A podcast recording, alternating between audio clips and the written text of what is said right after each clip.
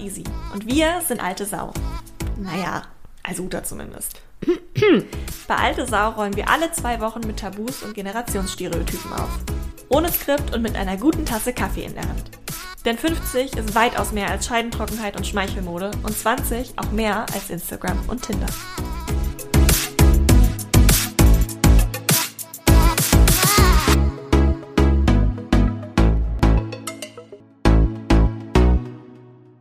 Welcome back. Uta guckt mich schon ganz äh, erwartungsfreudig an. Ähm, wir hatten vor zwei Wochen ein sehr, sehr spannendes Thema angefangen, was wir natürlich jetzt auf jeden Fall weitermachen wollen. Denn für alle, die es vor zwei Wochen nicht gehört haben und aus irgendeinem Grund aber vor, äh, vor ein paar Wochen im letzten Jahr schon, ähm, wir hatten ja mal einen Zweiteiler zum Thema Männlichkeit. Wir beide sind nun, äh, wie wir es schon öfter betont haben, Frauen. Und was da ganz, uns ganz, ganz klar gefehlt hat, einfach in dieser ja, in dieser Dualität ist einfach mal zu sagen, dass es ja auch noch mehr als das gibt. Deswegen haben wir vor äh, zwei Wochen mit Nika gesprochen. Darüber, wie ist es eigentlich zu seiner non-binären Identität zu finden, wenn man schon ungefähr so alt ist wie Uta. Und heute haben wir, kleiner Trommelwirbel, auf der Waschmaschine, auf der wir aufnehmen, äh, eine wundervolle Gastgästin, das äh, wird uns Fine gleich erzählen, zum Thema, wie ist es eigentlich in meiner Generation, in unserer Generation sage ich jetzt einfach mal, zur Non-Binarität zu finden und zu finden, wer man wirklich, wirklich ist. Insofern, welcome Fine. Und Herzlich willkommen, Fine. auch von Uta. Sag doch mal ein paar Worte gerne dazu, wer du bist, wie wir uns gefunden haben, denn das muss man auch sagen, kam ja von dir. Super, super cool, dass du dich gemeldet hast. Und dann haben wir ganz viele spannende Fragen für dich und noch viel mehr ganz spannende Antworten von dir.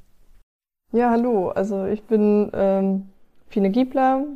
Wir haben uns über Instagram gefunden tatsächlich, weil ähm, wir eine gemeinsame bekannte Freundin haben. Ähm, Kurzer Shoutout an der Stelle. Ja, ähm, und ähm, genau. Cool. Sehr, sehr nice, dass ja. du da bist. Ich würde auch sagen, dadurch, dass es äh, für alle, die vor zwei Wochen dabei waren, schon ein bisschen deep geworden ist, innerhalb von wenigen Minuten, fangen wir das an und fangen, versuchen das einfach direkt zu replizieren, weil wir haben natürlich ganz viele Fragen für dich dabei.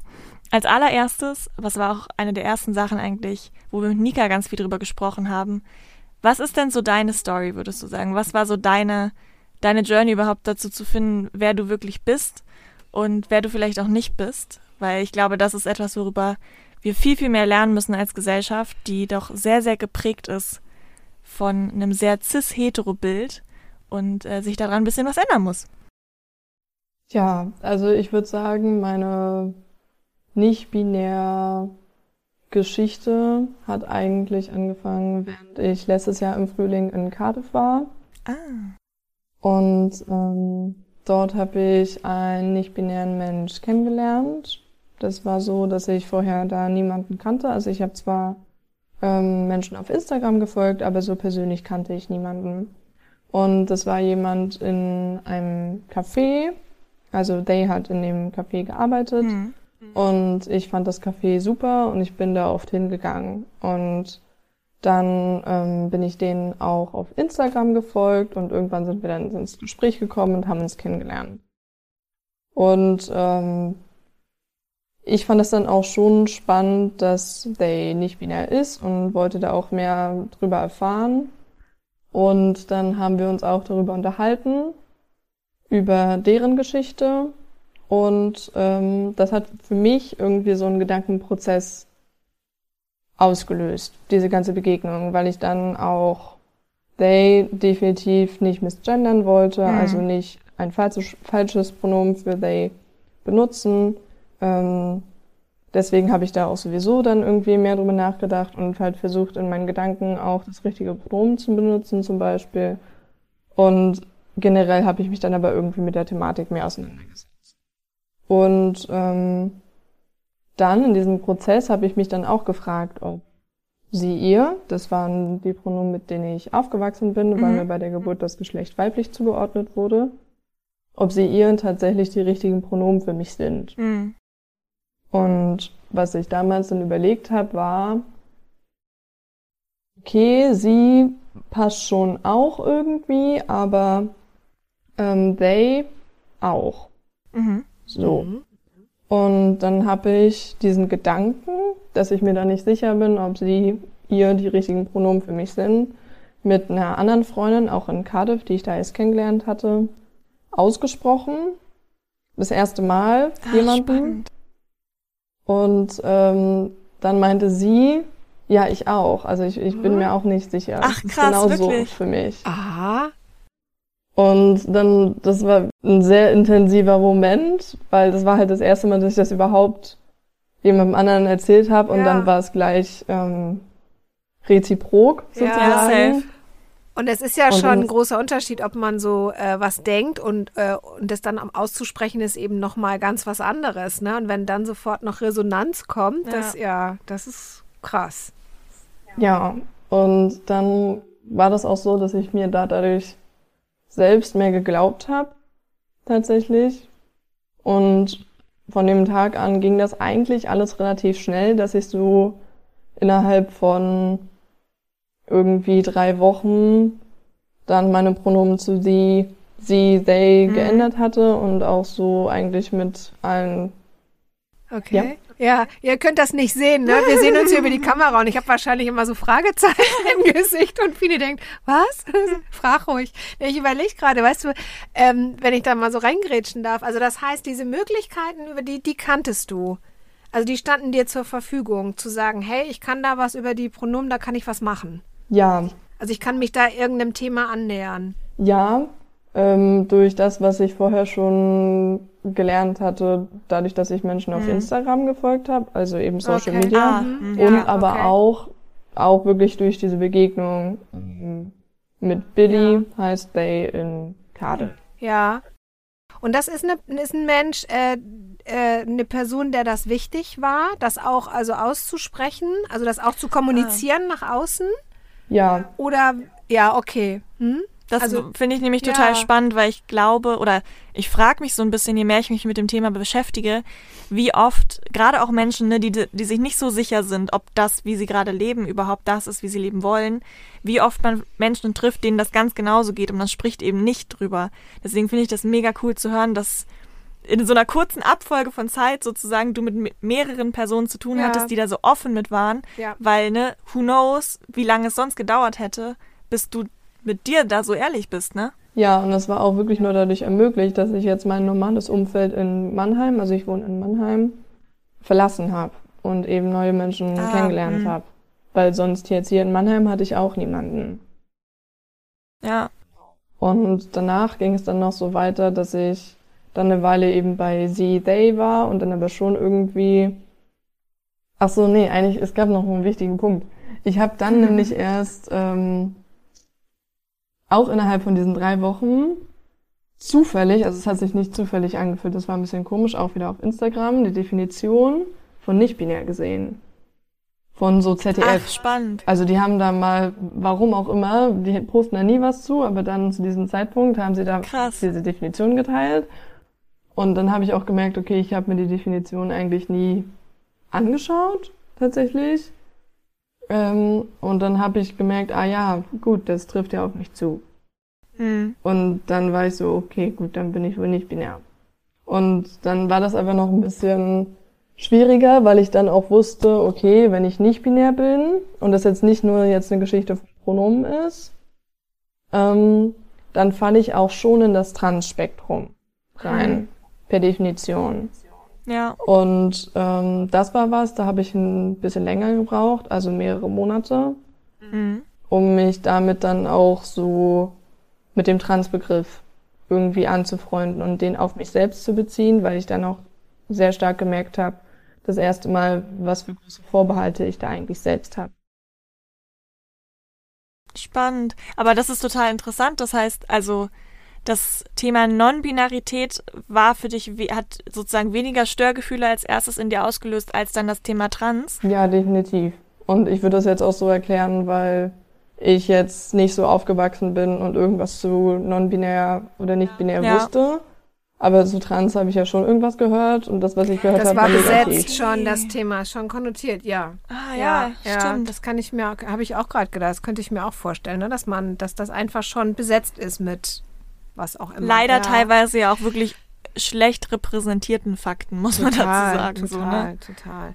Aber mir stellt sich jetzt gerade so die Frage, ähm, das, also für dich war es dann schon auch ein wichtiger Punkt zu gucken, wo wo könnte ich hingehören? Per Definition jetzt per meinst Definition, du? weißt mhm. du? Also sich zu, über, zu überlegen, ja, ist das so? Also es war eher so, dass ich da reingerutscht bin, weil, mhm. also es hat angefangen eben mit dem, mit dem Überlegen, passt das Pronomen sie für mich? Und dann mhm, habe ich mich davon ja. wegbewegt und dann habe ich die Definition gesehen und habe gemerkt, oh ja, stimmt, da falle ich rein. Und dann irgendwann habe ich mich auch mit den Definitionen mehr angefreundet.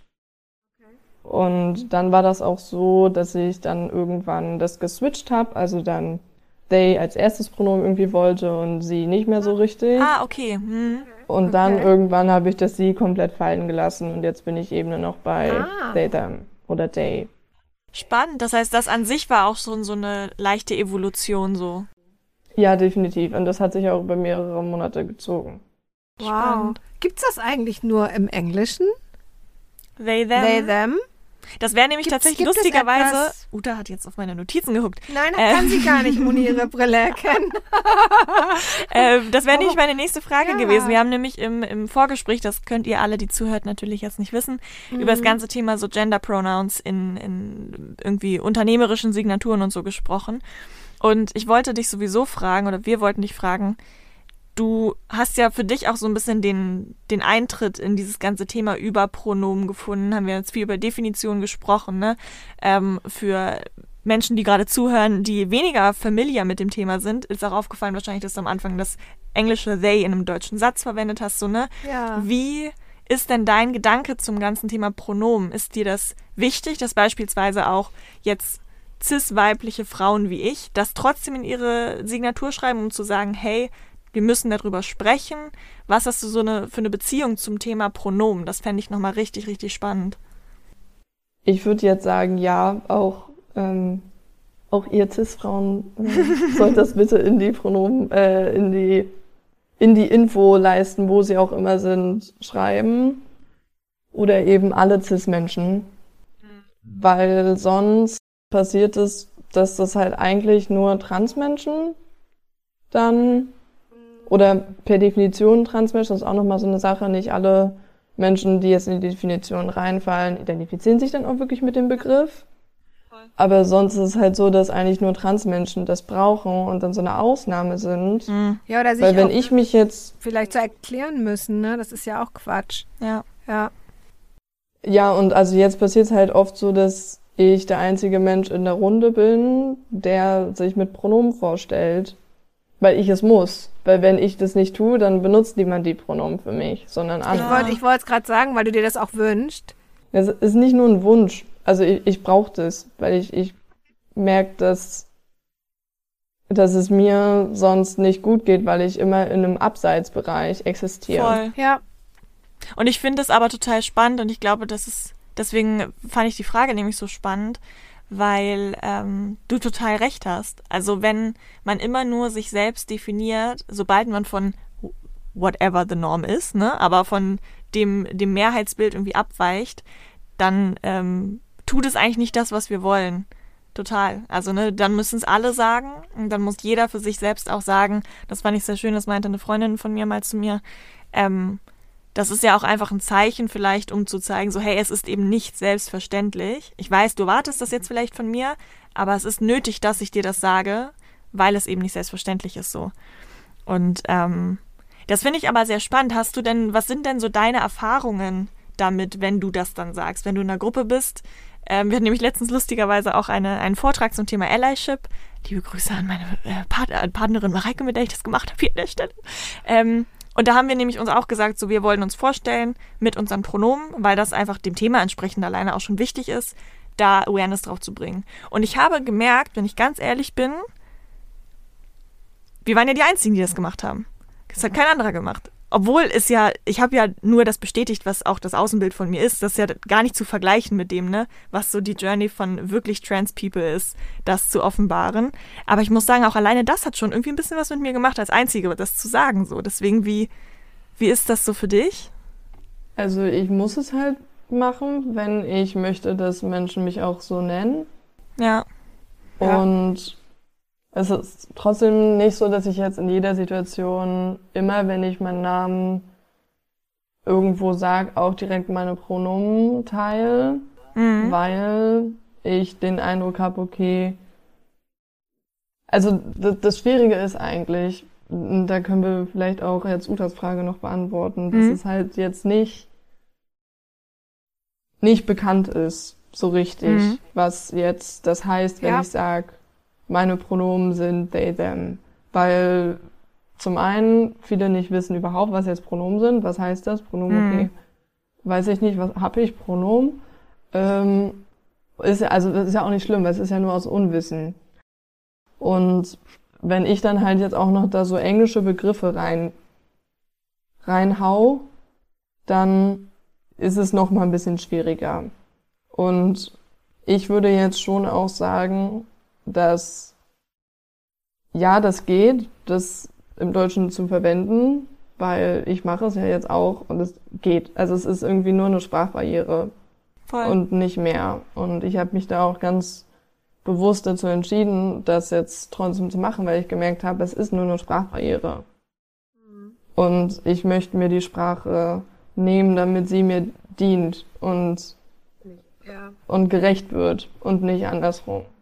Und nicht andersrum, ja. Also ich finde, das ist eine sehr spannende Perspektive zu sagen, ich möchte, dass die Sprache mir hilft bei dem, was ich sozusagen mit dir aussagen möchte und nicht, dass ich mich anpasse, weil es in unserer Sprache gerade nicht das gibt, das, was ich brauche. So. Ja, es ist doch, das ist ja das klassische Thema des Genderns auch gerade. Das ja, ist ja so, das, das wird ja gerade so heiß gekocht, ne?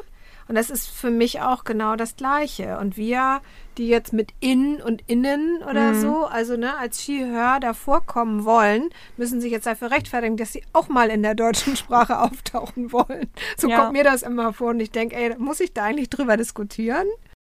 Ja, und da bin ich halt jetzt auch drin, bloß dann noch daran anschließend. Ja. ja. Weil also ich, ich würde mich jetzt als Guest-In bezeichnen mit Sternchen. Mhm. Und ähm, da habe ich auch gemerkt, ich mache das jetzt einfach so, obwohl das nicht besonders schön klingt und irgendwie ein bisschen umständlich ist erstmal. Und es ist irgendwie nur so eine Hilfslösung mit diesem Sternchen in einer gewisser Weise fühlt sich das auch für mich so an, dass auch das They jetzt eine bestimmte Hilfslösung ist, weil mhm. es jetzt kein Pronomen gibt im Deutschen dafür, was sich passend anfühlt, weil das S fühle ich jetzt auch nicht, weil ich das mehr mit Dingen und Tieren verbinde. Voll. Genau.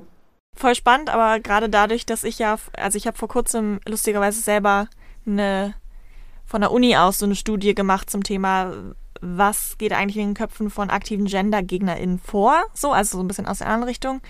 Ähm, und habe mich in dem Bezug nämlich dann auch gefragt, ähm, weil man ja immer über Gender-Punkt, Gender-Stern und so spricht, ne? Und das ist irgendwie gerade sich langsam so eingebürgert hat, dass äh, oft der, der Doppelpunkt benutzt wird, um zu, weil es so als barrierefreier gilt, man sich aber auch nicht so ganz sicher ist, ob das stimmt. Dann heißt es wieder, ne, der Stern ist eigentlich Community chosen sozusagen. Ähm, wie ist so da dein Gedanke dazu? Also wenn, fühlst du dich sozusagen, du hast gerade Hilfslösungen so angedeutet, fühlst du dich durch jetzt eine gesprochene Pause oder ein Stern ähm, besser repräsentiert? Gefällt dir der Doppelpunkt? Gefällt dir Neutralform, jetzt Lehrende oder so? Ähm, es ist eine sehr definitorische Diskussion, aber ich finde, die wird gerade so viel geführt, ja. dass wir das dich nicht nicht fragen konnten heute. also ich bin Fraktion Stern, mhm. weil ähm, also auch für mich selbst mhm. und auch eben mit dem, mit der Pause gesprochen vor dem In. Mhm. Ähm, weil, also ich habe die Info, dass der Doppelpunkt eigentlich aus der Computersprache kommt mhm. und heißt, dass, also wenn er jetzt Referentin zum Beispiel, dass dann der Punkt machen würde, der ähm, Computer sucht sich alles zwischen Referent und Referentin. Also ah, es, okay. ist, es, es, ist die Lücke dazwischen. Okay. Und da ist halt das Ding, ähm, das ist auch, auch ganz wichtig, dass ich, ich bin nicht zwischen Mann und Frau. Weil wenn wir nur denken, Mann und Frau und dazwischen ist noch was anderes, ist es ja trotzdem das binäre System, ja. Ja, in dem nur die zwei Optionen sind. Jo. Aber ich bin eigentlich außerhalb davon und ich brauche einen dreidimensionalen Space dafür. Und deswegen will ich auch nicht in diesen Doppelpunkt gehören, sondern in den Stern. Und ja, deswegen möchte ich, also ich, ich, ich würde mir auch wünschen, dass dann alle eine Form wählen, entweder zwischen ähm, Dozierende oder Doz also eine, ja, eine neutralisierende Art und Weise. Mhm. Ja. Also ja, das bei mir im Unternehmen zum Beispiel wird das empfohlen. Ne? Also das, das Gendern wird da äh, ganz groß auch gespielt. Ähm, und mir fällt dazu auch gleich noch eine Frage ein. Aber ähm, und da, und da wird auch tatsächlich empfohlen, so bestimmte Dinge, also wenn es geht, sie zu neutralisieren. Das versuche ich. Mhm. Und ich merke, dass mich das anstrengt. Ich will das aber und dann ist es halt anstrengend. Ja. Ähm, und ich überlege gerade so, ich merke, dass in meinem Umfeld, also im beruflichen Umfeld, dass es immer mehr genutzt wird, auch zum Beispiel von äh, Vorgesetzten hm. bei mir im Unternehmen, ganz bewusst. Das finde ich ganz toll und wollte gerade mal fragen, wie wichtig sind so Vorbilder dazu aus deiner Sicht? Für mich oder für die Menschen? Was, was denkst du dazu? Was ist, was ist wichtig? Wie wichtig ist es dir? Zu sehen, wow, das, du hast vorhin auch erzählt, ne, du hast dann äh, jemanden gefunden, dem es ähnlich ging wie dir. Das war irgendwie eine Brücke. Und ähm, wie, wie wichtig denkst du, ist es für die Leute mhm. einfach, ne? Je mehr sie davon hören, umso leichter fällt es ihnen. Ja, ne? Also ich denke, alles, was in die Richtung geht, die mich einschließt, inkludiert, mhm. durch Sprache oder Gespräche oder Themen hilft mir letztendlich und ist in ja. meinem Sinn. Und deswegen freue ich mich jetzt erstmal darüber, wenn es, wenn es Content, Inhalt dazu gibt. Ah, hm. hm. Ähm, auch jetzt von, also es freut mich jetzt zu hören, dass, ähm, dass du das äh, versuchst, da so gut wie du gerade kannst, die ähm, neutrale Variante zu machen und es freut mich auch zu hören, dass da Vorstände ähm, das auch machen, ja. weil ich schon denke, dass ähm, hierarchisch von oben herunter da einiges durchsickern muss und das sonst zu lange dauert, wenn alle Menschen ähm, das von sich aus ah, alleine mh. machen. Und also ich für mich ich würde auch sagen, dass Vorbilder eine große Rolle für mich spielen. Ich habe aber auch gemerkt, was mich auch in eine kleine Identitätskrise gebracht hat, dass ich für mich kein Vorbild habe, sondern ich muss mich tatsächlich imaginieren, wie ich bin, wie ich sein will, um dann noch mehr zu sein, mhm. weil ich tatsächlich raus muss aus den ganzen Normen, Mann, Frau, Cis, Trans, weil auch jetzt beim Transbegriff ist ja auch die Norm, dass es dann halt nur Transmänner und Transfrauen gibt und damit einen ganz bestimmten Weg. Ja. Ähm, und auch zum Beispiel hetero versus queer, dass ich, um mich zu finden, und eben jetzt binär oder non-binär, ähm, um mich tatsächlich zu finden als non-binäre queere Person und diese Begriffe sind jetzt auch nur wieder irgendwie. Ja, voll. Die fassen eine Weite ein, aber ich kann gar nicht gefasst werden und es ist ja. schwierig für mich tatsächlich mich zu finden, weil es so viele ähm, Ansätze gibt, die mir sagen wollen, wie ich bin und auch für jetzt Non-Binarität, dass ich dann zum Beispiel irgendwie so aussehe wie jetzt eine Mischung aus Frau und Mann, was auch immer das heißt, also halt weibliche und männliche Züge in mir mhm. vereine. Und ähm, dass mir das aber auch nicht so richtig hilft, ich zu sein. Voll. Ja. Ich finde, das ist total der, der wichtige Punkt, dass ähm, sozusagen Vorbilder nur so weit gehen können. Ne? Also es ist ein sehr individuelles Thema so. Und äh, ich glaube auch, ähm, was gerade passiert, ist ja total wichtig, ne? dass wir Begriffe finden für Dinge, die man früher irgendwie nicht betitelt hat, aus irgendeinem Grund so, ne? Und dass man versucht, neue, und das ist halt aber der Punkt, neue Kategorien zu schaffen. So. Ja, das und das ist sehr gut gemeint, aber es ist irgendwo, das ist mir so aufgefallen, während du geredet hast, es ist eigentlich total paradox so, ne? Dass man so neue Kategorien bildet, weil man aus Kategorien raus möchte, anstatt einfach Menschen Menschen ja, sein aber, zu lassen, ne? Ja, aber du siehst ja, dass so ein bisschen, also Zugehörigkeit eben auch Halt gibt, ne? Und Vielleicht. Orientierung. Und äh, ich kann mir gut, also ich weiß es von mir selber, also mir hat das geholfen, wenn es mhm. das mal gab. Ich äh, habe davon auch wenig bekommen und das äh, ist nicht einfach, mhm. dein eigenes Vorbild zu sein. Also äh, dieses berühmte, ne, sich selber treu zu bleiben, einfach bei sich selber zu bleiben, zu sagen, das ist es, was mein Herz mir sagt. Ja. Ja.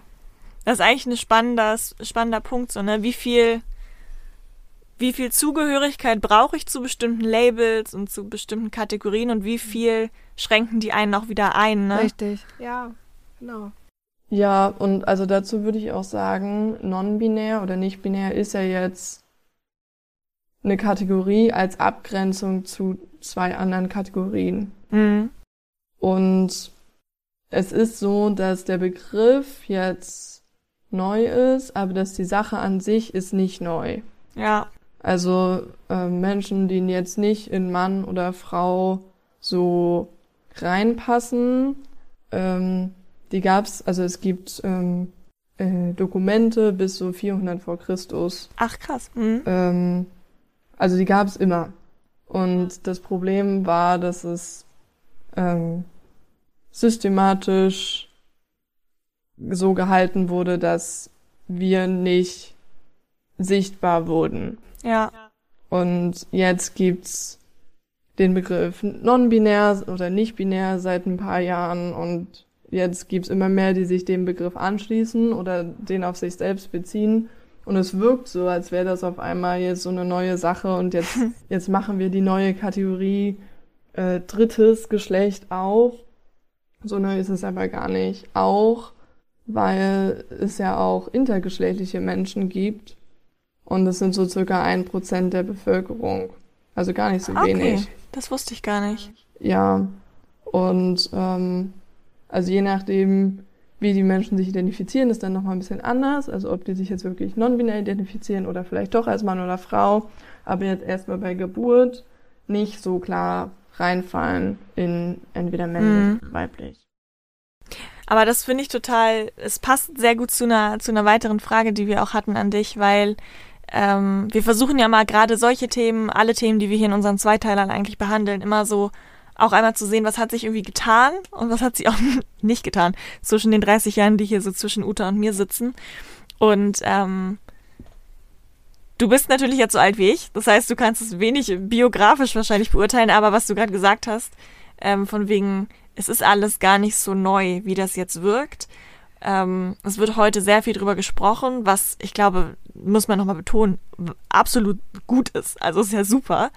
Aber ähm, was glaubst du denn vom Gefühl her, auch wenn du vielleicht mit anderen Non-Binary People gesprochen hast, hat sich viel getan? Wie, wie ist unsere aktuelle Lage eigentlich so was, was aus deiner Sicht auch Diskriminierung in dem Bereich angeht? Sind wir wirklich so viel weiter als das, was vielleicht äh, in Utas Generation war, wenn ich gesagt habe, ich, ich, ich bin eher they, them als she, her. Was ist so dein, dein Blick da drauf? Also, ich habe den Eindruck, dass wir schon weiter sind. Ganz klar. Ähm, weil jetzt vor 30 Jahren wurde da nicht so viel darüber gesprochen. Und mhm. es gab nicht so viele Menschen, die den Begriff jetzt an sich, also sich auch so identifiziert haben. Oder eben jetzt nicht als Mann oder Frau identifiziert haben. Wie jetzt. Ähm, in der westlichen Welt.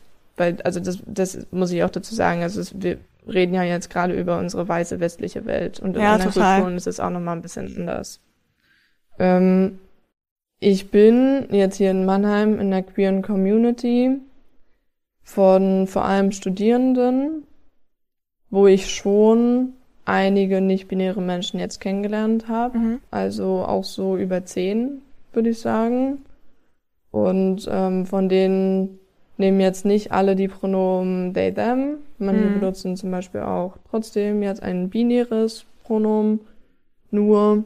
Ähm, Und da habe ich den Eindruck, da tut sich schon ganz viel. Und ich fühle mich da auch sehr ähm, hoffnungsvoll, wenn wir zusammensitzen mhm. und miteinander reden, wie es uns geht und wie wir die Welt wahrnehmen. Und was ich auch gemerkt habe, ist, dass wir als Gruppe ganz viel tun können, weil, also ich versuche schon immer, wenn ich eine Situation sehe, in der ich jetzt auch gerade bin, in der ich diskriminiert werde, versuche ich eigentlich schon da dann auch zu handeln und das mhm. irgendwie anzusprechen und zu ändern.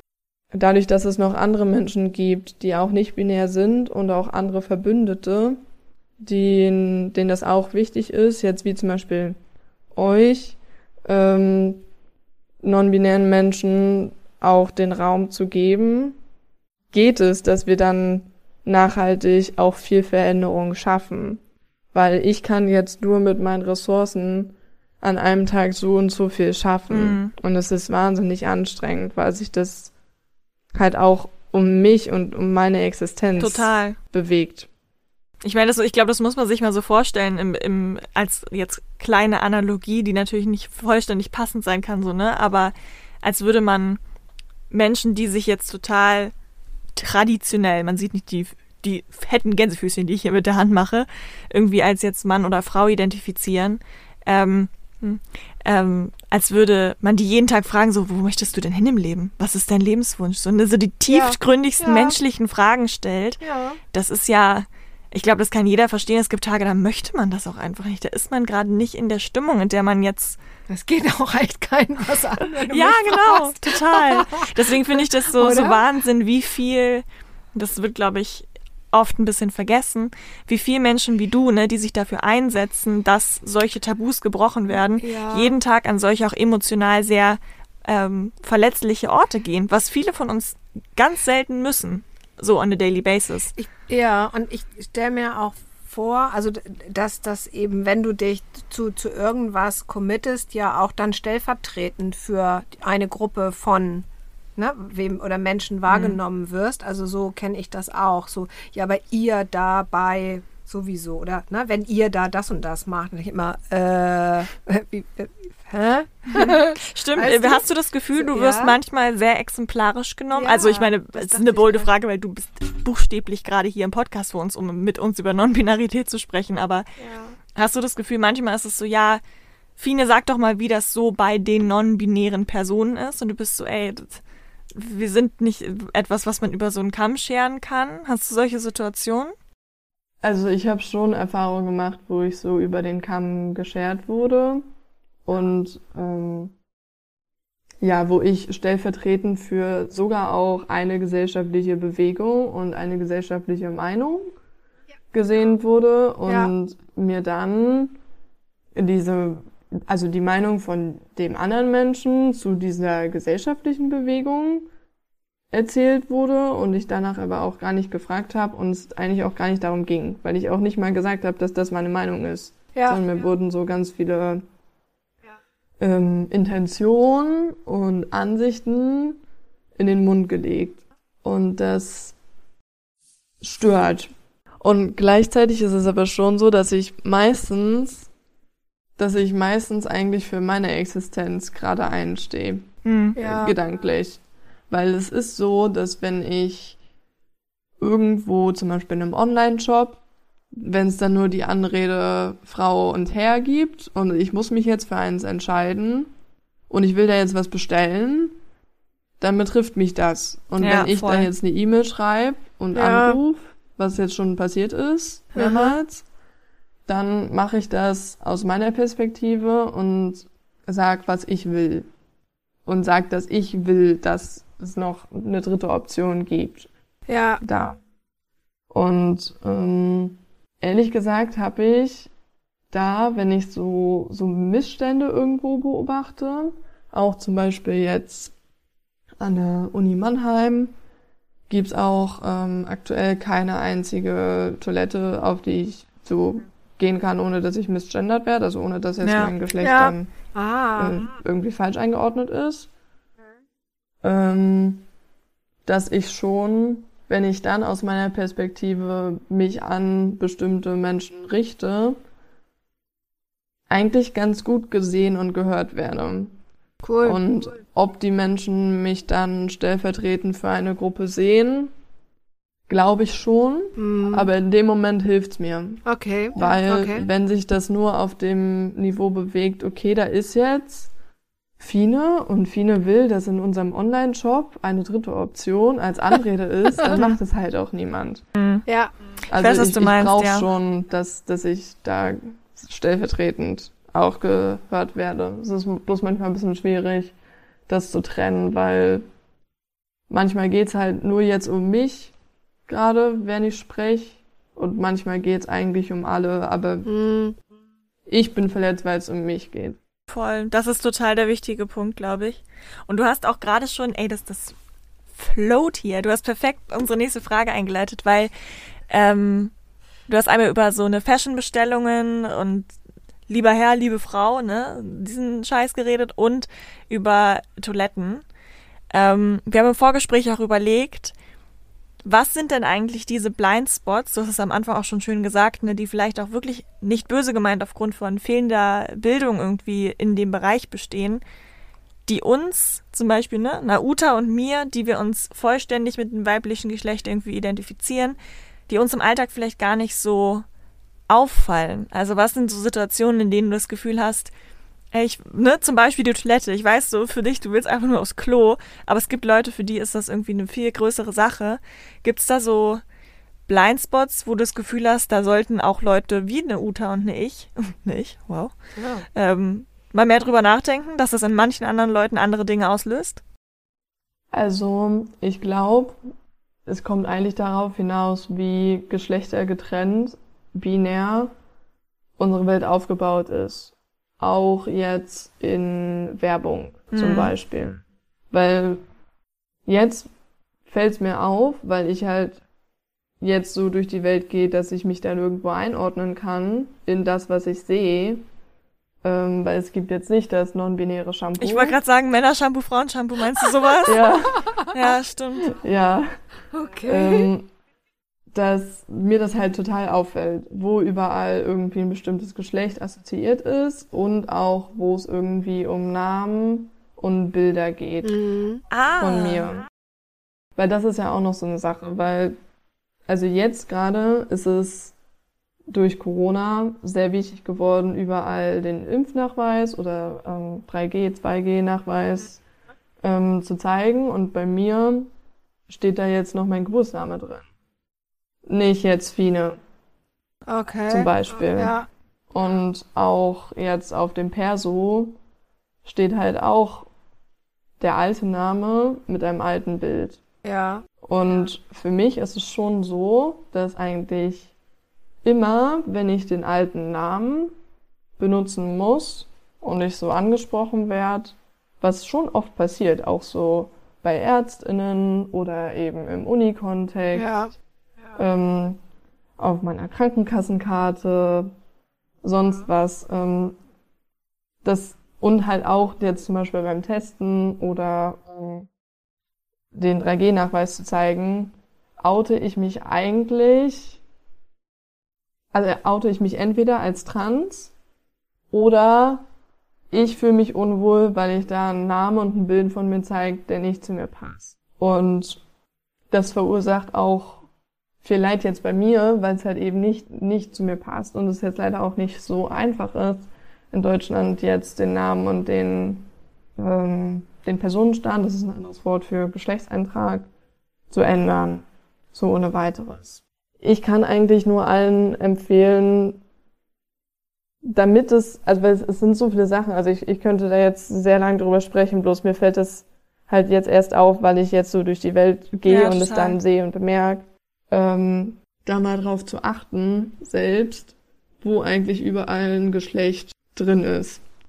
Und es fängt auch damit an, dass die meisten Menschen, Cis-Menschen, mit dem Pronomen von alleine angesprochen werden auf der Straße, mit dem sie sich auch identifizieren. Und für mich war das jetzt so, allein heute wurde ich zweimal mit sie angesprochen, also mit der Dame. Und das war einmal beim Bäcker und einmal beim ähm, Testen. äh, da einfach irgendwelche PassantInnen, die mich halt so, ich stand an der Schlange und es ging halt um mich und dann wurde ich halt misgendert. Und es passiert so schnell und so viel.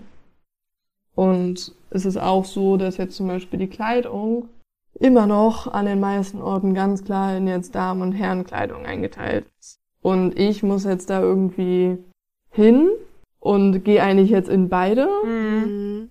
persönlich. Und dann ist aber auch die Frage, okay, in welche Umkleide gehe ich Ja, jetzt? voll. Nicht nur beim Anziehen, sondern auch irgendwie beim Sport zum Beispiel.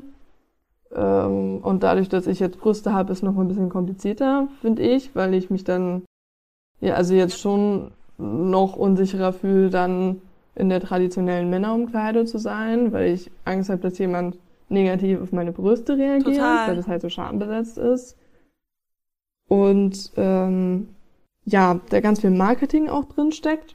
Also Shampoo war jetzt nur ein Beispiel. Ähm, es ist auch so, das ist mir letzten Sommer eingefallen, beim Schwimmen gehen Mhm. zum Beispiel, war dann auch irgendwie so ein neues Thema. Okay, ich will jetzt eigentlich in Badehose schwimmen. Stimmt, ne? Wie viel Cover muss man ab, so Cover-up-mäßig machen, weil wir ja aus irgendeinem Grund als Gesellschaft uns entschieden haben, dass die binären Geschlechter unterschiedliche Körperteile zeigen dürfen.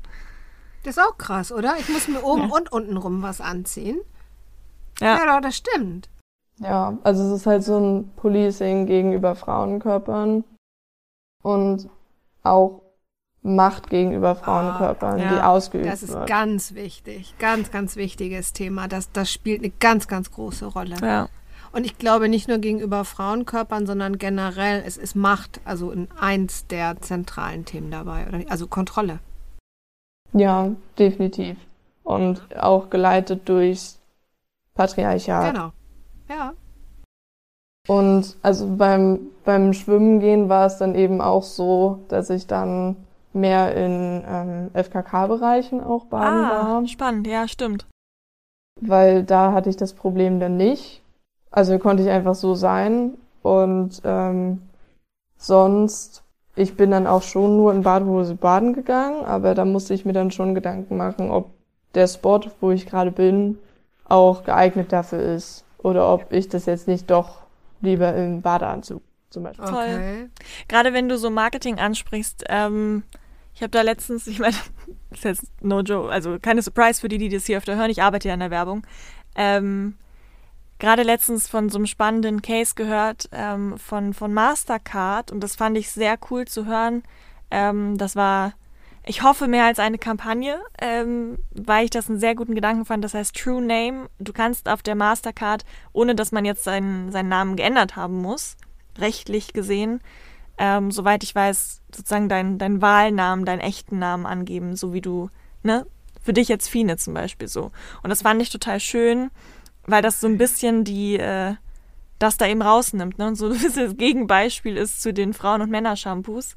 Ähm, hast du das Gefühl, solche Cases, solche Themen, laufen die aktuell irgendwo in Medien und Werbung über den Weg? Oder sind das solche Sachen, wo wir in der Werbung dann sagen, oh, es gibt doch da auch einen Case, aber so wirklich ankommen, tut davon nichts, dass sich auch in der Werbung was verändert? Also ehrlich gesagt, ich glaube, das ist jetzt auch so eine Zielsache, weil mein Ziel ist nicht, dass ich dann letztendlich das non-binäre Shampoo habe.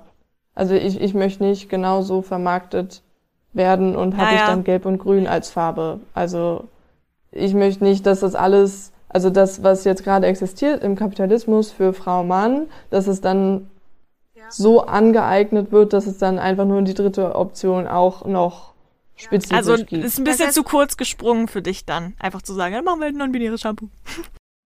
ja, Weil Ja. du bist ja, ich finde das, ich finde das gerade total gut, was du sagst, weil mir geht es ja mit meiner, mit meiner Kategorie, also ältere Frau, ja auch so. Ich möchte ja jetzt nicht eine Best-Agerin oder Silver-Agerin oder so sein und ein Shampoo haben für älteres Haar, sondern ich möchte eigentlich nur ein Shampoo benutzen. Ja, das würde mir, Ja. das reicht mir. So, ja, weil ich, ja, genau. Weil ich bin ja, Ja, nicht, nicht nur eine Zielgruppe. Du bist ja auch kein Extra. Ich glaube, das ist so Ja. das Ding, ne? dass man nicht immer so, Ja. so ein Othering, so eine Ja. Besonderierung Genau. betreibt und sagt, Ja. so, es gibt die und die und es gibt auch noch die. So, nee. Genau. Ja, und ich möchte bitte auch nicht mehr bezahlen, weil ich zu Ja, der Gruppe ja, gehöre als Ja, Mann. auch gut, ganz genau. Das, oh mein ja, Gott, da habe ich gar nicht genau. drüber nachgedacht. Ja, das ist ist ja, so. Frauen zahlen ja. auch oft Ja. mehr als Männer, ob das dann bei Ja. dem Thema das gleiche wäre. Oh Gott, das wäre ja schrecklich. Ja, Oh. Nee, ich, also ich habe nirgendwo gesehen, dass es gezielt irgendwas für non-binär mhm. gab. Was ich sehe, ist so Unisex-Sachen, mhm. also Unisex-Unterwäsche zum Beispiel, ähm, gibt's schon gezielt. Aber da habe ich auch den Eindruck, das bewegt sich noch ein bisschen mehr abseits vom Mainstream. Mhm. Ich höre das gerade das erste Mal und dachte mir so, oh mein das, Gott, ich muss das googeln, ich möchte für so eine Marke arbeiten. So was macht, wie cool ist das denn bitte? Ohne Scheiß, ich spreche da morgen mit, mit meinen KollegInnen drüber. Ich finde das ich richtig Ich habe neulich Periodenunterwäsche cool. gesehen und dachte schon, wow, was ist das denn? Also auch das ja. ist cool. Und da ist halt jetzt auch zum Beispiel wichtig, also ich habe auch Periodenunterwäsche, aber dass das jetzt nicht nur für Frauen ist. Also dass Menstruationsprodukte nicht jetzt nur für Frauen vermarktet werden und dass auch nicht da drauf steht, dass das jetzt ähm, für die weibliche Menstruation ist oder so, weil es eben auch Transmenschen gibt. Für menstruierende Menschen. Nicht. Ja, voll. Ja, mhm. ja. Total. Mhm. Glaubst du denn, äh, da haben wir nämlich auch im Vorgespräch es ist ein bisschen angeschnitten ähm, und uns alle in Rage geredet für fünf Minuten. Ähm, gerade wenn es um solche Themen geht, ne, die auch so sehr so biologisch fast schon sind, zu sagen, nein, nicht nur Frauen menstruieren, es gibt menstruierende Menschen und so, so ein Zeug. Das habe ich persönlich nicht einmal in der Schule gehört. Ich habe sehr wenig Sexualkundeunterricht gehabt und so, also so ne menschlichen Biologieunterricht. Also ich kann, kann dir sagen, was ein Meander ist, good for me, aber darüber habe ich noch nicht so viel gelernt in der Schule. Ähm, was ist denn deine Erfahrung so mit mit Biologieunterricht in dem Bezug und auch mit so Sexualkundeunterricht. Wurde da irgendwann jemals was in die Richtung angeschnitten oder hast du dir das tatsächlich alles selbst aneignen müssen durch Social Media, das es ja glücklicherweise gibt, aber nicht in, an dem Ort, wo man es eigentlich bekommen soll? Also ich habe da nichts in der Schule zugelernt. Äh, es wurde mir schon ganz klar vorgelebt, dass es den cis-weiblichen Körper gibt, der weiß ist und schlank und in hart und ähm, ja, zwei Brüste hat und eine Vagina und lange Haare und ein schönes Gesicht und den cis-männlichen Körper, der irgendwie kräftig gebaut ist und ähm, aber auch nicht zu kräftig und schlank und ähm, schon irgendwie behaart, aber auch nicht zu behaart und Du hast gerade jedes Biologiebuch im wirklich im deutschen Schulsystem beschrieben, wirklich. Ja, und dass ähm, der Penis in die Vagina gehört und dass es HIV gibt und dass Stimmt, es das lernt man dann immer Kondome noch, ne? zu benutzen. Ja, aber auch nicht viel mehr. Also ich weiß trotzdem, wusste trotzdem durch die Schule nicht, wie HIV jetzt tatsächlich übertragen wird und was damit eigentlich so zusammenhängt.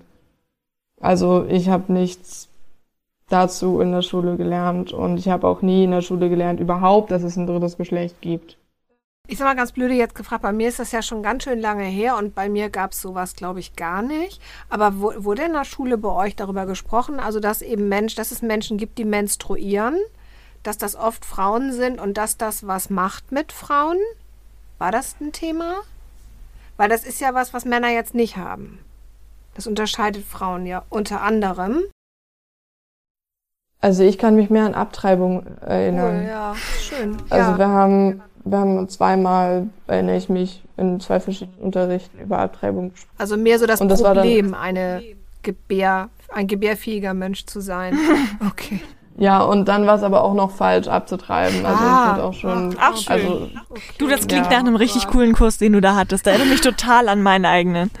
Ja, wow. aber das finde ich total wichtig, weil es gibt natürlich viele und ne, to say it again, wirklich, wirklich wundervolle Instagram-Seiten und so Education-Plattformen und all sowas.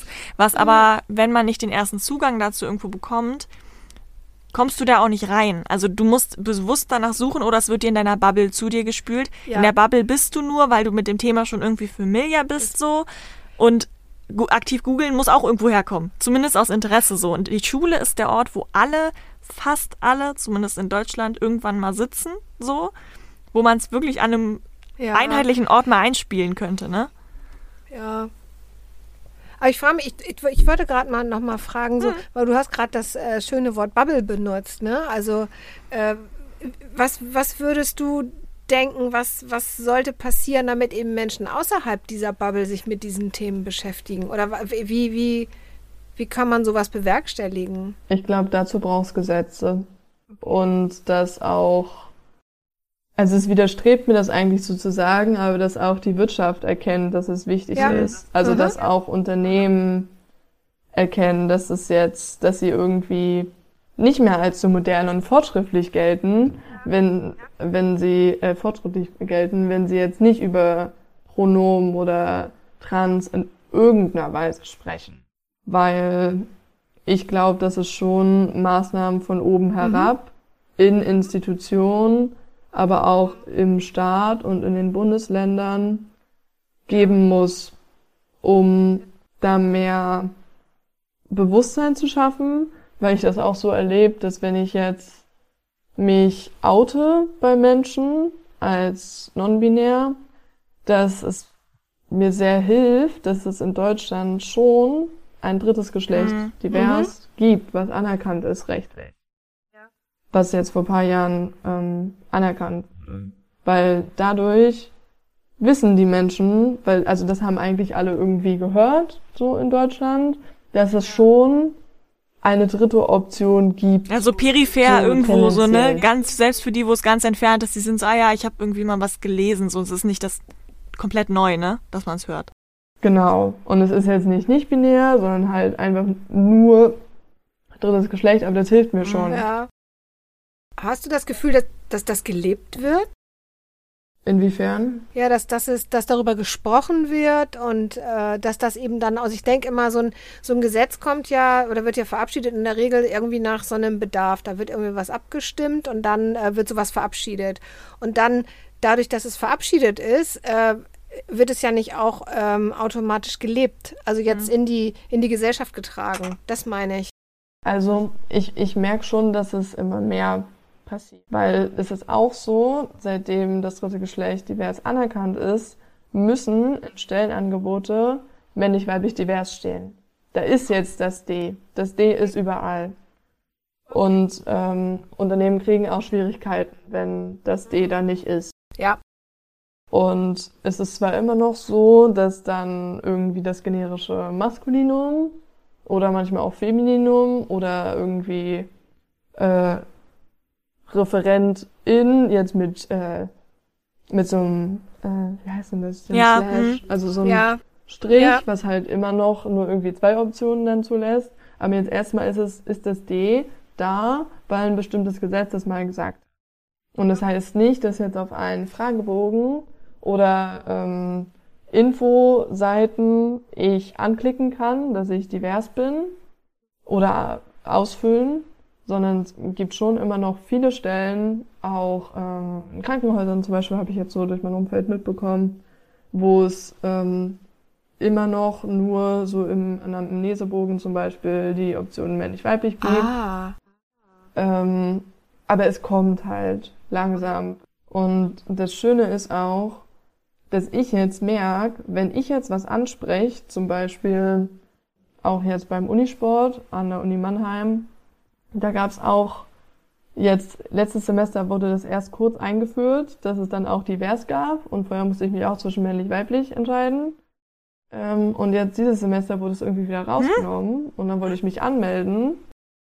Und dann war ich, also das war auch so meine, meine Reaktion. also weil der Fortschritt war schon mal da und dann ist es irgendwie wieder einen Schritt zurückgegangen.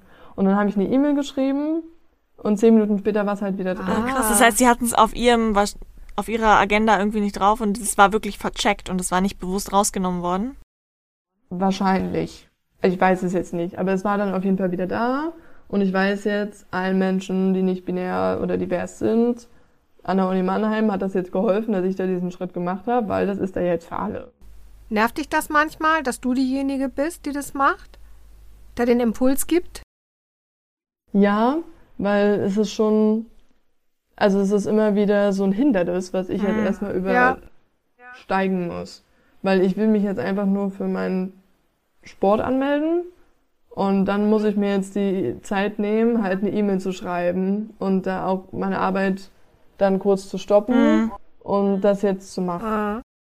Und ich, ich weiß, dass ich da jetzt Vorreiterin bin, dass es vielen Leuten nicht auffällt und dass ich eben an einigen Stellen irgendwie jetzt der erste Mensch bin konkret, da sich jetzt auch zu beschweren und das irgendwie zu fordern, macht das mal anders. Aber umso mehr freut es mich dann auch. Sehr schön, ja, cool. Total. Ja. Wir haben ja jetzt einmal drüber gesprochen, ne, wie so vielleicht gesetzliches übertrieben, ne, aber was, was helfen kann auf so kollektiver Ebene irgendwie. Ähm, ganz zum Abschluss, weil uns hören ja nicht irgendwelche kollektiven Gesellschaften zu, sondern uns hören ja Menschen zu. Einzelne Menschen. So.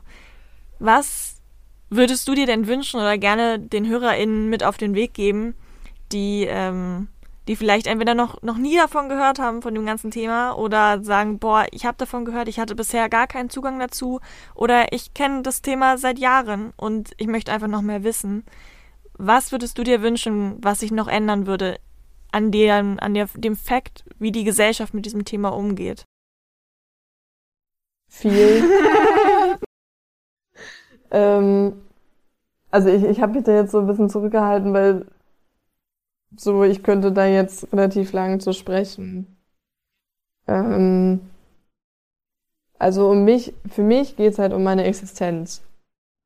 Weil ich jetzt als Mensch, der weder weiblich noch männlich ist, ich spreng die Welt, wie sie gerade ist. Einfach nur dadurch, dass ich bin. Und das ist anstrengend, aber es ist auch sehr schön, weil ich sehe, wie mächtig ich bin. Und mit jedem Schritt, den ich auf der Straße gehe, auch wirklich, ich neue Welten aufmache. Potenziell.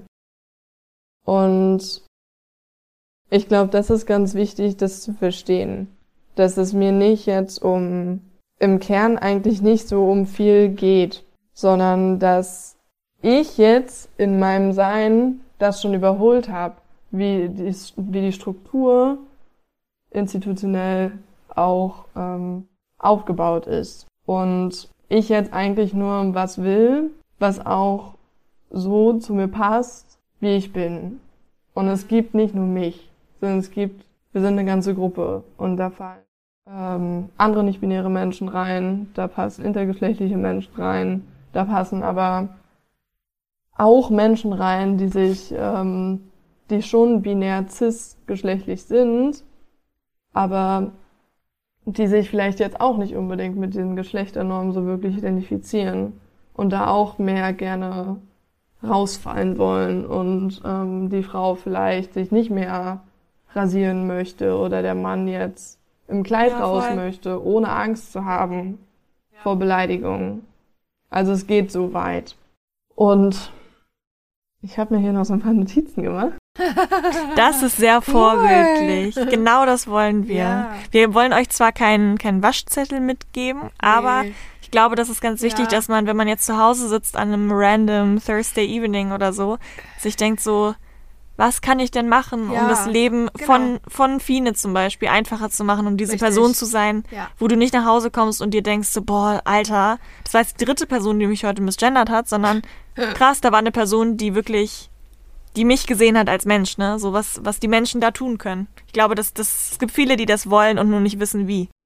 Also ich glaube, es ist ganz wichtig, sich von alleine jetzt auch mehr darüber zu informieren und wenn es Menschen irgendwie in dem sozialen Kreis gibt, sich dann auch mit denen hinzusetzen und zu unterhalten.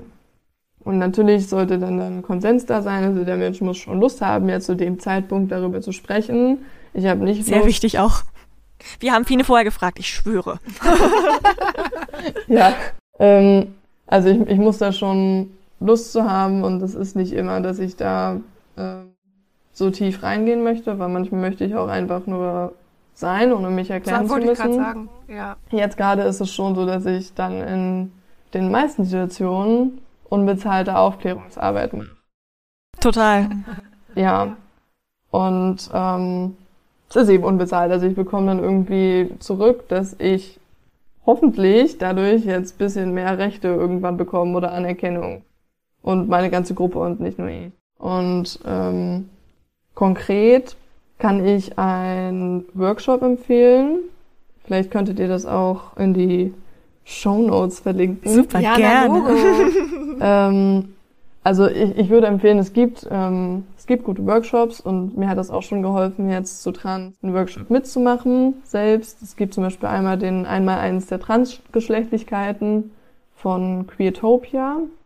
Ähm, dann gibt's ähm, eins meiner größten Vorbilder, wir haben da ja vorhin auch drüber gesprochen, ist Alok Wade Menon.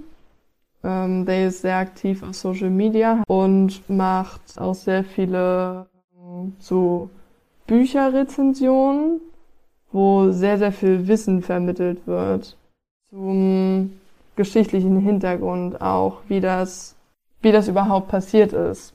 Das binäre System mit so ist eine Frau, so ist ein Mann, so und so unterscheiden die sich, weil das, ohne da jetzt sehr konkret reinzugehen, ist eigentlich mit der Kolonialisierung von den Weißen in Abgrenzung zu BIPOCs entstanden, weil ähm, die weißen Menschen rassistisch waren und sich abgrenzen wollten von Menschen oder nicht weißen Menschen. Und bei diesen nicht weißen Menschen war das so, dass ähm, Männer und Frauen irgendwie nicht so klar voneinander abgrenzbar waren und da dann auch Frauen waren mit Bart und es da nicht so klare Normen gab und das dann aber unzivilisiert galt, eben durch das rassistische System. Und dadurch ähm, wollten die Weißen sich zivilisieren und abgrenzen und dadurch ist es sehr, sehr komplex und ähm, so in die Richtung geht das zum Beispiel. Und da gibt's auch so Podcast-Folgen, wo they mitmacht. Beyond the Gender Binary ist ein gutes Buch. Dann würde ich auch sagen, wenn wir sprechen, wenn Transmenschen sprechen, wenn non-binäre Menschen sprechen, hört uns zu und seid auch erstmal still. Weil meistens ist es so, dass dann direkt was, was zu sagen gibt. Aber es ist noch gar nicht so weit gedacht, dass dann schon was gesagt werden kann, was jetzt eigentlich produktiv ist. Also mehr so zur Selbstdarstellung meinst du, als dass man wirklich was zur Konversation beitragen möchte? Also ich, ich merke oft, es ist irgendwie noch gar nicht so durchgesickert, was ich jetzt eigentlich sag, weil die Person selbst schon wieder redet und mir nicht zuhört. Ja, ich weiß, was du meinst. Man sagt ja auch oft, äh, viele Menschen, also es gibt verschiedene Arten von Zuhören und manche Menschen hören nur zu, um dann zu antworten. Genau, dann vielleicht noch so als konkretere Tipps wäre es auf jeden Fall gut, ähm, in E-Mails zum Beispiel, wenn man jetzt die Pronomen nicht weiß von dem Menschen, nicht jetzt einfach nur dadurch, dass der Name männlich oder weiblich gelesen ist, also assoziiert, ähm, jetzt auf eine bestimmte sehr geehrte Frau so und so zum Beispiel halt das macht, sondern erstmal Hallo oder guten Tag oder guten Nachmittag und dann Vor- und Nachnamen. Ist eine relativ sichere Kiste und hilft mir zum Beispiel, weil ich dann halt jetzt nicht, also wenn ich erstmal so angesprochen werde, ist schön, weil ich dann nicht schon im ersten Kontakt ähm, so einen kleinen Dämpfer bekomme. Und also es hilft zum Beispiel auch jetzt in Meetings hinter den Namen einfach die Pronomen schreiben.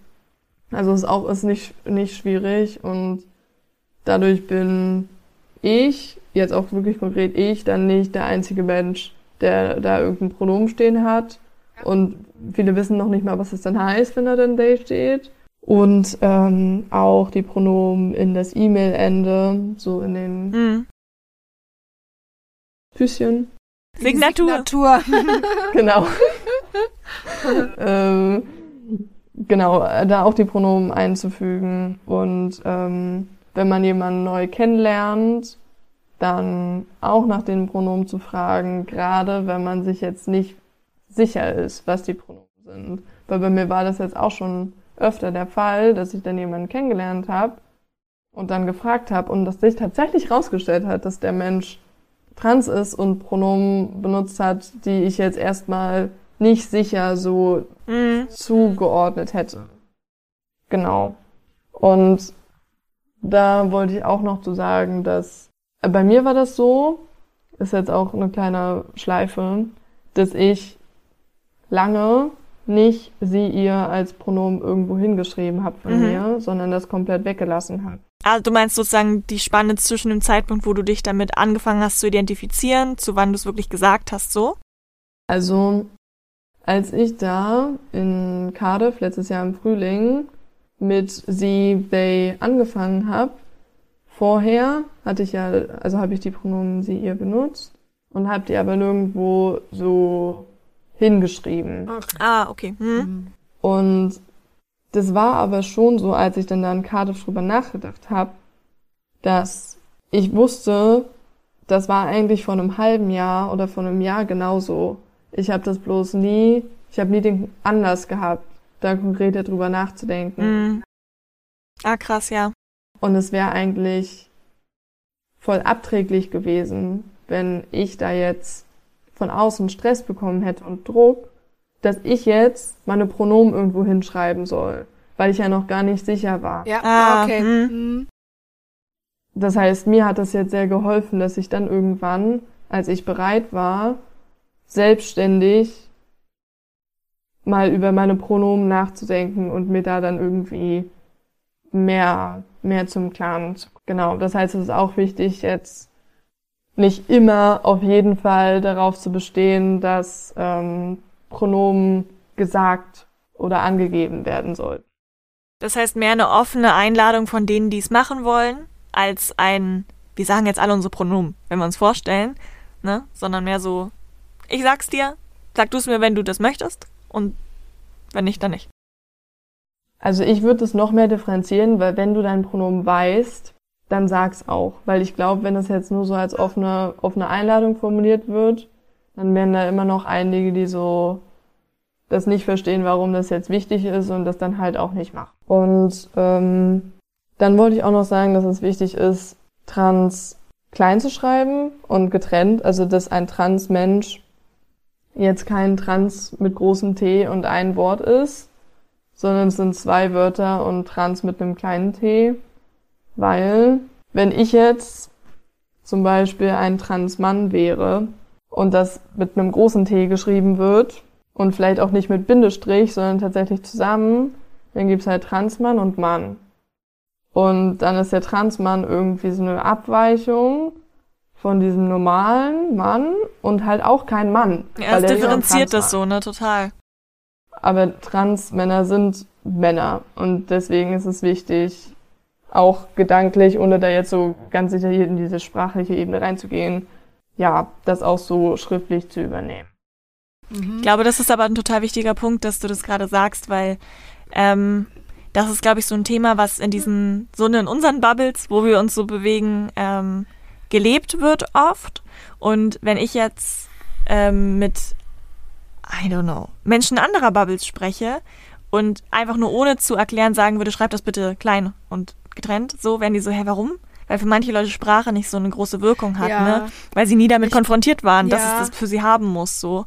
Und dann einfach, so wie du das gerade gesagt hast, weißt du, so eine halbe Minute ja, konntest du, glaube ich, so vielen Leuten gerade erklären, warum das wichtig ist. So, warum es eben nicht nur ein Bindestrich ist oder sowas. Nee, Sprache transportiert ganz viel und wir benutzen Sprache aber so oder wir nehmen die mit so mit unserem Autopiloten, ne, mhm. ganz oft. Und ich dachte gerade daran, dass wir oder ich zum Beispiel als äh, rothaariges Mädchen beschrieben wurde. Und da wäre niemand auf die Idee gekommen, das zusammenzuschreiben. Also ich bin eine Abweichung vom Mädchen, sondern das hat mich beschrieben. Es ist eine Varietät. Wie eine Varietät? Nee, eine, eine, wie sagt man denn?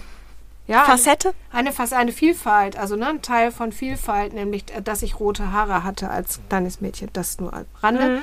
Aber genau das dachte ich gerade, ne? Das ist dann eben eine, ja, eine Nuance, ja, mhm. Und nicht eine Abweichung. Genau. Das fällt mir Voll. dazu gerade noch ein. Und das beschreibt es ziemlich gut, was du sagst, ne? Und das machen wir auch in unserer Sprache, aber eben nicht bewusst. Und wir erweitern das nicht, ne? Mhm. Unser Denken und übertragen das auf die Sprache. Genau. Ja, ja, und da würde ich auch sagen, also wir, wir machen alle ganz viel in unserem Denken und Tun täglich. Und es fällt eigentlich erst auf, wenn es rausfällt aus der Norm. Aber alles andere ist selbstverständlich, dass es gar nicht auffällt und man dann nie drüber nachdenkt, dass man das und das denkt und sagt und tut.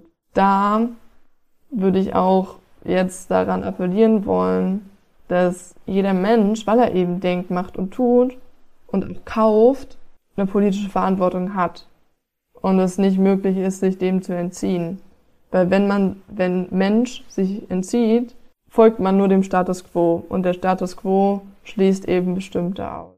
Total, ich glaube, das ist ein super wichtiger Punkt auch nochmal zum Ende hin so zu sagen, nur weil man nur weil du etwas machst, so wie es alle machen, heißt es nicht, dass du dich damit nicht beschäftigst. Du entscheidest dich nur bewusst, es so zu machen und zu sagen, wie es alle anderen machen so.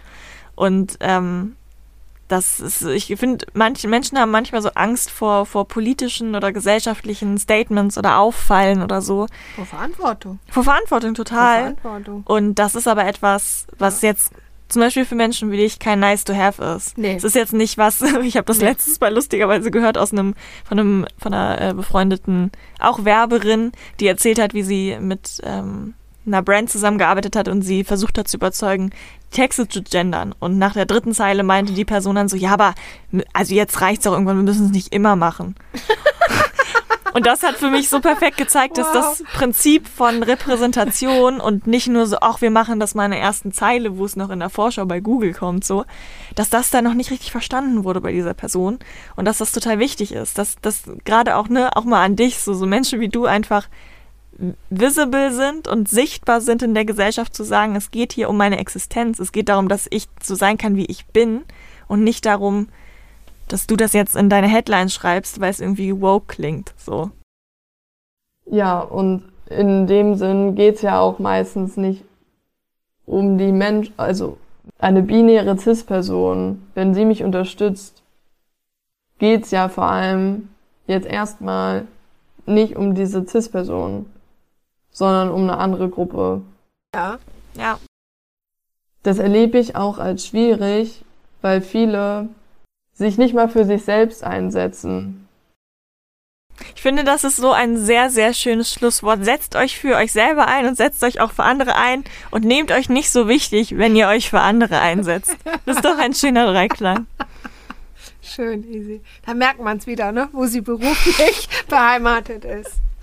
Nein, voll. Aber ich glaube, ja. äh, für alle, die das äh, aus den wunderschönen Sachen, die Fine teilweise so sehr poetisch zwischendurch gesagt hat, noch nicht rausgehört hat, ähm, wir haben ja auch eine, ein Lyrik, also sozusagen Lyrik-Talent, wie kann man das sagen? Lyrik. Tja. Welche Kategorie welche, Kategor welche Kategorie von erfolgreich möchtest du haben, Fine? Komm heraus. Nein, Spaß, aber es, äh, wir würden noch mal was anderes verlinken. Neben den ganzen Education-Formaten und den ganz wundervollen Gedanken, die wir heute hier von dir mitbekommen haben, äh, schreibst du auch noch Gedichte, wie du uns erzählt hast. Und äh, da würden wir auch noch mal eine, ein Zeichen da lassen, wie man dazu kommt, wenn man da noch ein bisschen weiter reintauchen möchte. Und ansonsten, glaube ich, gilt zu sagen, äh, aus Utas Ankleidekammer auf der Waschmaschine. Dankeschön, Fine. Äh, es war mega. Ich hätte mit dir jetzt noch drei Stunden weiterreden können, aber ich glaube, das können wir unseren ZuhörerInnen von der Zeit nicht antun. Ähm, ich glaube, wir haben sehr, sehr viel gelernt und auch sehr spannend, einmal zu sehen, was du erzählt hast im Verhältnis zu was Nika berichtet hat. Ähm, wir sind ja auch in einer Vierer-WhatsApp-Gruppe, insofern weißt du ja ungefähr, äh, was abgegangen ist. Und ich bin sehr gespannt, was diese Folge in den Köpfen von unseren HörerInnen ja. macht. Und äh, ich würde sagen, ich kann mal sagen, was es in meinem Kopf gerade genau. macht. Also ich äh, fühle mich, äh, ich bin total, wie sagt man, ich bin total beseelt. Äh, ganz ehrlich, bin total berührt. Ähm, und äh, ja, bin wirklich sehr, sehr berührt und äh, fühle mich gerade total bereichert. Echt äh, vielen Dank für deine Offenheit. Das war ganz, ganz toll. Und wie seht ihr das? Diskutiert doch mit uns im Anschluss auf Instagram unter altesau.podcast. Ansonsten hören wir uns in zwei Wochen überall da, wo es Podcasts gibt. Ihr wollt nichts verpassen? Dann abonniert uns einfach und hört schon jetzt einmal in die nächste Folge rein. Ich glaube tatsächlich, ganz oft wird uns als Generation vorgeworfen, dass wir überempfindlich sind, ähm, weil wir einfach genauer hingucken. Also weil wir bestimmte Dinge nicht mehr hinnehmen wollen. Und das heißt nicht, dass wir sie nicht mehr hinnehmen könnten, sondern wir wollen einfach nicht.